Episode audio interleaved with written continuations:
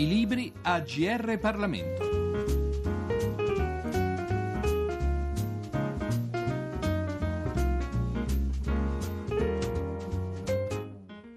Un cordiale saluto a tutti gli ascoltatori da Giorgio Cirillo. Il saggio di cui ci occupiamo oggi è Ricambio, bluff o qualità di Giorgio Merlo, giornalista e uomo politico. L'editore è Rubettino. La parola chiave del titolo è dunque ricambio.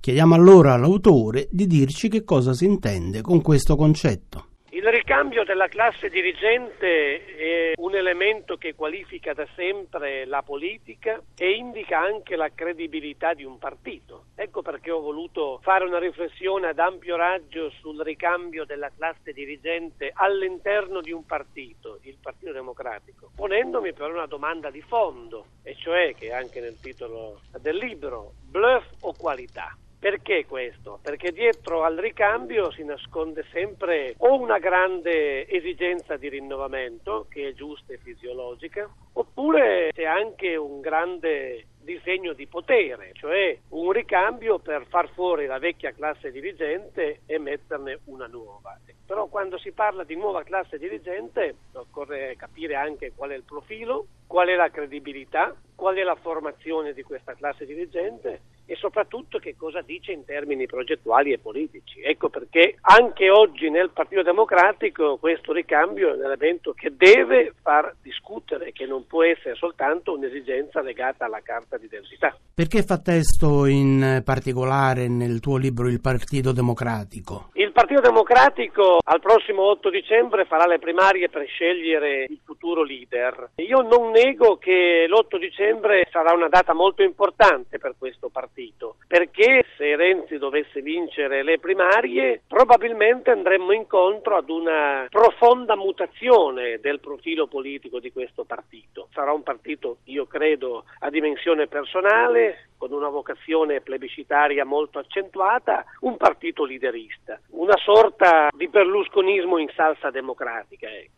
Io credo che alla luce di questa profonda trasformazione che ci sarà nel partito, capire quale sarà la futura classe dirigente di questo partito non è un tema secondario né un tema irrilevante. Ecco perché allora si pone il problema oggi più che mai di capire chi guiderà questo grande partito riformista, il primo partito del centro-sinistra del nostro paese nei prossimi anni. E allora in termini più generali, quale dovrebbe essere l'identikit, diciamo così, della classe dirigente che potrebbe determinare appunto il ricambio? Io credo che la futura classe dirigente, a prescindere dai contesti storici e dal profilo dei singoli partiti, debba sempre rispondere a quattro requisiti di fondo. La militanza, che non è affatto un retaggio del passato, ma è un elemento che qualifica la classe dirigente, un profondo radicamento territoriale per evitare l'avventurismo, l'approssimazione e la superficialità,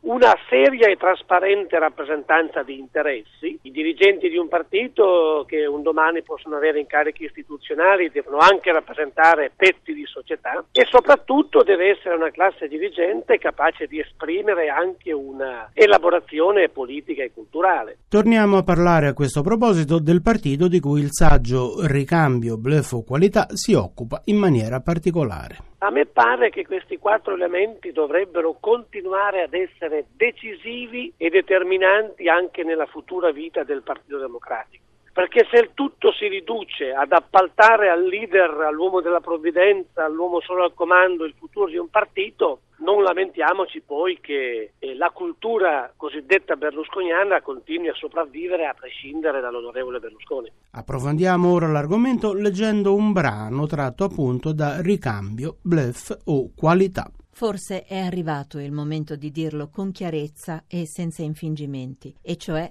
la crisi della politica è di fronte a tutti. La delegittimazione dei partiti è altrettanto evidente e priva di attenuanti e gli scandali che periodicamente intaccano e coinvolgono la politica non devono più avere alcuna tolleranza, politica, legislativa e giudiziaria. Se non si inverte la tendenza si corre il rischio non solo di acuire il contrasto tra i cittadini e le istituzioni, ma anche di creare le condizioni favorevoli e ambientali per una rinnovata ed inquietante democrazia autoritaria, un sistema cioè che non contempla più la democrazia rappresentativa e che puntualmente affida le sue sorti alla mission salvifica dell'uomo forte di turno, capace di azzerare la situazione esistente e di garantire una nuova ripartenza. E oggi, purtroppo, le condizioni ci sono tutte. Ma è proprio qui che sorge un dubbio non secondario e non polemico. Io sono tra quelli che ritengono essenziale e decisivo avere un'informazione che non sia prona al potere costituito e che sia di continuo stimolo critico a tutto ciò che capita nella società, dalla denuncia all'inchiesta senza rassegnazione, in particolare nella politica e sulla politica. Ma fatto questo dovuto e insindacabile riconoscimento, è perlomeno dubbio e singolare che da alcuni anni sia in atto una sorta di violenta campagna demolitoria di tutto ciò che è vagamente riconducibile alla politica, tant'è che non bastano neanche più le riflessioni pacate, sagge e fortemente ancorate all'impianto costituzionale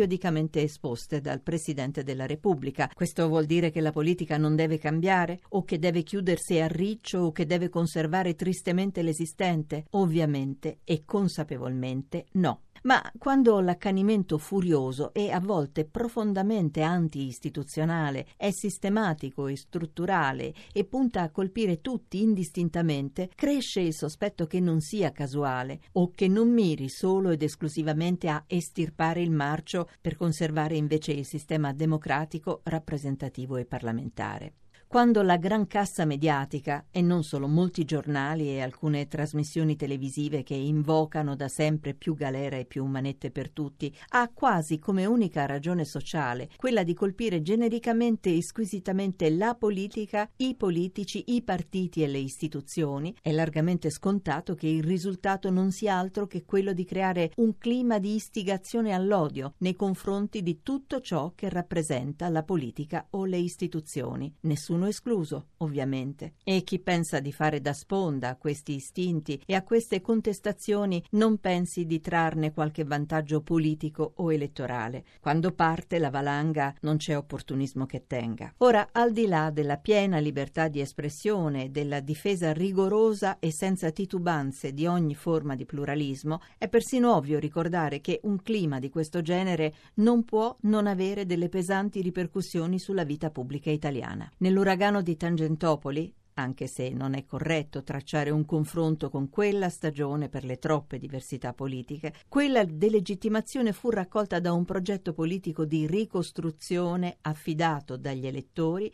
a Berlusconi e a Bossi, due uomini d'ordine e di potere che, cavalcando furbescamente l'antipolitica distillata anche a quei tempi in dosi massicce, riuscirono a impadronirsi della politica italiana con quali risultati concreti per i cittadini e per la salute delle nostre istituzioni. Lo giudicheranno anche qui i cittadini e soprattutto lo giudicherà la storia. Ma oggi e soprattutto domani, dopo il nuovo uragano dell'antipolitica che soffia impetuoso, quale sarà l'esito? E soprattutto quale sarà il profilo e la natura della nostra democrazia? Domande a cui tutti i democratici devono dare una risposta, sia quelli che simpatizzano con l'antipolitica montante pensando di trarne vantaggi, sia quelli che cercano di correggere le storture dell'attuale situazione, senza però precipitare in un contesto in cui la stessa democrazia rischia di trasformarsi in un semplice optional. Non porsi queste domande sarebbe semplicemente da irresponsabili, e cioè l'antipolitica buona e consapevole getta le premesse per la rigenerazione morale e per una nuova riscossa politica e istituzionale. Abbiamo così sentito il parere sull'attuale situazione politica di Giorgio Merlo, autore di Ricambio, Bluff o Qualità, pubblicato da Rubettino.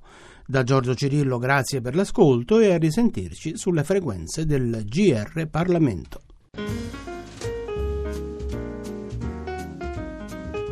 I libri AGR Parlamento.